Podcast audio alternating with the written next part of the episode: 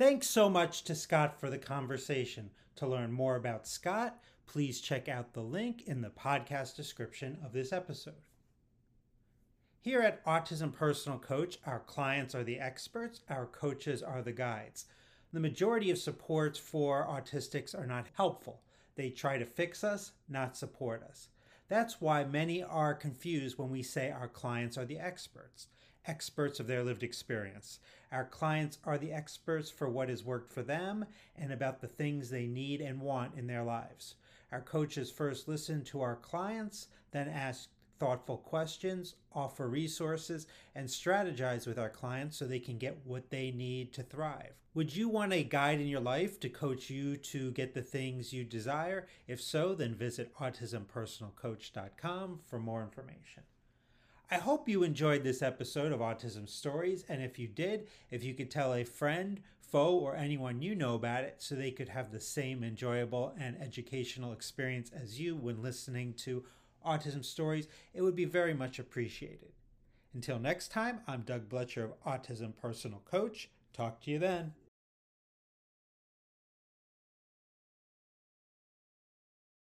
Scott, thanks so much for joining me today. Thank you, Doug. I really appreciate you reaching out to me. Absolutely. And I'd love to learn, starting out with our conversation, where does your story in the autistic community begin? Well, I guess you could say it began 51 years ago when I was born, but more specifically, I was a late identified autistic person. I learned uh, about three years ago at age 48.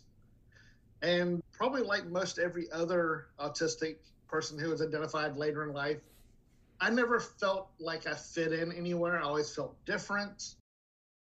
And Never knew why. But one evening, my wife and I were watching TV, and there's this show called The Employables. I don't know if, if you've ever saw that, but it's a, a reality TV show uh, that the producers followed neurodivergent people in their uh, attempt to find gainful employment. And every time they spotlighted a an autistic person, I just really resonated with that person. I was like, that's me. Am I autistic? And so after a few episodes of watching that, I got curious and I started looking online for the various uh, self-assessment quizzes you can take online and they kept coming up that I'm probably autistic and at that point my wife didn't know any of this and I shared with her my thoughts and I sent her the link to one of the, the quizzes, and she took it as though she was me, and she knows me very, very well. And her score is actually higher than what I got. Uh, and so that kind of prodded me to, you know what, I really want to find out. It's not going to change anything about me, but the knowledge, it was just something I wanted to have.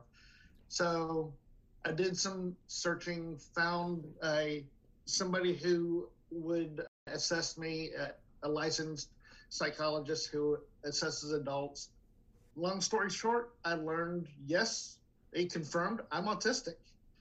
And so then I really got involved in learning a, what autism is all about, even though I came from a medical profession and thought I understood it. But then when I really started to read out on my own and find the different online communities with actually autistic people and learning from their perspective, it really started to change a lot about what I thought I understood about autism and kind of led me down the path of wanting to pay it forward, so to speak. Now, uh, currently, you are a manager of credential maintenance and psychometrics. For for those that might not be familiar with psychometrics, what the heck is that, and what exactly do you do?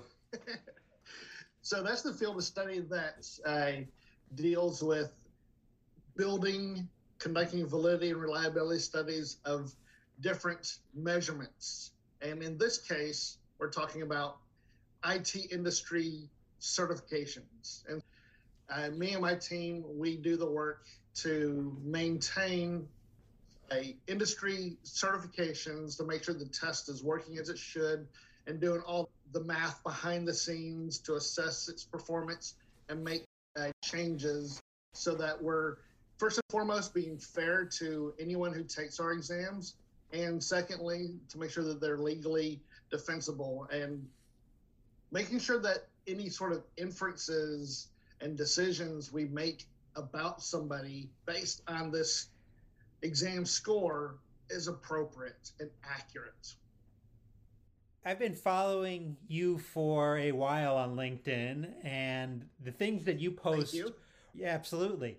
And you know, I've been following you because I, you know, I think the things that you post really get my attention. You know, oftentimes social media posts are about people expressing their thoughts and feelings and oftentimes those things are wonderful.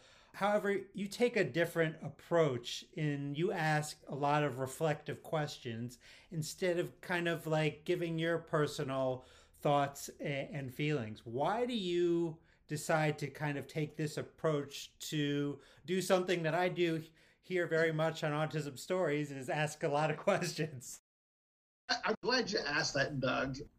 So, you know, go, going back to a, a, year or two ago when I'm learning more about myself and being autistic in the autistic community and really, really listening to others who have traveled this journey that I'm just starting, one of the things that kept bubbling up was this idea of infighting, meaning, you know, we have autistic people within the community. I'm sure you've heard it, dealt with it, talked about it a bit but where we had these differing perspectives, even though we're all autistic and we're all in the same community, we're all should be supporting one another. We're at each other's throats because what you see, Doug, and what I see may not be the same thing, but they're both they're both our reality. And initially, I was also one of those folks, like he had said. Let me share my perspective as I'm going through this journey. It's an outlet of sorts but then it kind of dawned on me. I put my change management hat on and thought about this through an organization development approach. One of the things that was really missing, the critical thing that was missing, is people were not listening. We're so busy talking, we're not taking the time to listen to one another. And so instead of me just saying, here's what I believe, because that's only one out of how many millions of autistic people out there, I needed, I took the stance of let me use something that I use in the classroom and I use in the change management work that I do. Ask questions. And, and I followed a simple mantra first, seek to understand, then seek to be understood. It does a couple things for us. First, because I do believe that everyone's perspective is valid, that doesn't mean somebody's perspective is correct, that's a whole different argument. But everyone's perspective is valid. It's their reality. So who am I to say that's wrong, this is right?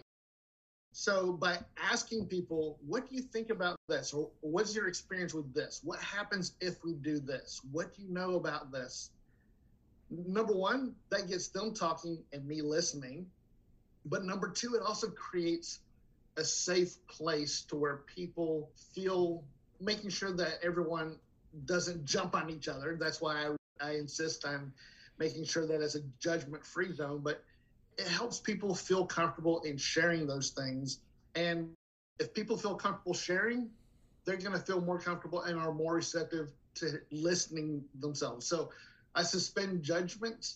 I want to hear other people's perspective because that influences my worldview. And I can take in what they're saying and going, okay, I see what you're saying. Here's my perspective. How do I make sense of all of this? It helps to to create dialogue and not just discussion. And I think that's one of the things that is missing is we're not listening. We're not having those dialogues. We're too busy putting our stake in the ground saying this is correct. Yes, it is, but it's correct for you. But what about for others? And you mentioned about a safe place. I think safety is something that as autistics we all are, are seeking. Yes. And I don't think, you know, I think we're seeking that because we're looking for community, we're looking for connection. And if we don't have safety, then Um, I don't know how we can achieve that. So I'm wondering by asking others about their experiences and thoughts, um, how that might have helped you to develop community and connection through on LinkedIn. It goes back to what you just said. You know, when people feel safe, or at least safer, they are more willing to share. And I think just naturally, people like to share what they're experiencing. They like to share their thoughts. People want to feel a value. And by giving somebody else the platform, by asking somebody else their perspective, I'm creating that safe place and really fostering that dialogue. I think one of the things that uh, helps connect every person on earth is being curious. We can have different perspectives on something, but if I'm curious about your perspective, you're more likely to reciprocate and be curious about my perspective as well, or at the very least be more open to it. And over time, you become people become more and more open to it by focusing on those commonalities, primarily being let's be curious about different things and suspend that judgment and listen to perspectives. We gain trust with one another, and people are more willing to open up to different perspectives. I think that's such an important point being curious. Like, I am constantly curious. Like, there will never be enough answers for me not to be curious, I think, in this uh, physical experience. So, I'm absolutely. I'm wondering about that curiosity. I know you talked a little bit about like through work you were used to asking questions and things like that. Has that curiosity has always been there or was it like kind of developed? So is it natural just to you um, as Scott, or was it a skill you developed? I would say it's both. I think as if I reflect back on my childhood, which was a very long time ago, I remember in high school I was taking a jewelry class, much my high school career, and I remember my a teacher would share a concept and I would be curious about okay, if that works in this situation, how can I make it work here? And I tinker around until I got it right. And from a very young age, I, remember having that. But as I get older, especially as I went into uh, grad school in particular, where it's not just about remembering facts, but about that a uh, structured inquiry, a that is definitely a skill, especially at the PhD level, definitely is a skill that you learn and refine. And ever since then, I've tried to continuously refine that. So when we ask questions, I've learned that, you know, especially here on Autism Stories, we've had like 260 episodes or so, that you're yes. that you might get answers that you don't expect. So I'm curious for you with asking all these questions on LinkedIn. Have there been some specific responses that have really resonated with you or made you kind of look at life a little bit differently? So, yes, is the short answer. I'm trying to think of some specific ones that uh, made me really stop and uh, think. Like just today, for example, I had posted something about instead of emphasizing building autistic children's verbal speaking communication, why don't we why don't people emphasize sign language communication abilities? And somebody had posted, you know, if they somebody has this going on, it would affect their ability to learn sign language just like it would a verbal language. And that made me think, wow, now I need to look into that, learn a little bit more. But the other thing that kind of comes to my mind, and this goes to the power of Socratic questioning and really wanting to learn and understand others' values, beliefs, and assumptions. One question that I posted about a year ago, and I think it was about uh, whether autistic people should listen, autistic people who oppose applied behavioral analysis should we listen to people's perspectives who support applied behavioral analysis? And one person was dead set on no, we should not. And so my follow up questions with that person in a very short amount of time, three turns, I think it was, you know, three back and forth turns of uh, messages, that person went from an absolute no to I'll have to think about that a little more. And that is a prime example of why I do what I do is because people really will stop to think about another's perspective if they feel they're in a safe place to listen. And it changed the conversation. You've uh, taken things a step further with all these questions as you're creating a book with all of these questions in them. Can you tell us a little bit about this book and when is it going to be available for the public? So, yes, I took the questions that I posed most of last year. And with that, I kind of grouped them into six broad categories, but they're not like mutually exclusive. There's because the nature of the questions that I asked, there's a lot of interrelationship, but I kind of grouped them into six broad areas. And it's just a list of the questions. And so that uh, comprises six of the 10 chapters of this book. And at the end of those, uh, each chapter of questions, I have some reflective questions and a here now now try this, and so some call for action uh, based on that uh, that uh, section. But the other four chapters, one, the first chapter of the book, I actually talk about my journey from identifying, being formally identified as an autistic person through to being an advocate. And then the last three chapters, chapter eight, uh, talks about that all perspectives are valid. And I kind of go into detail about why that is and why thinking that way actually helps uh, bolster our narrative and our voices.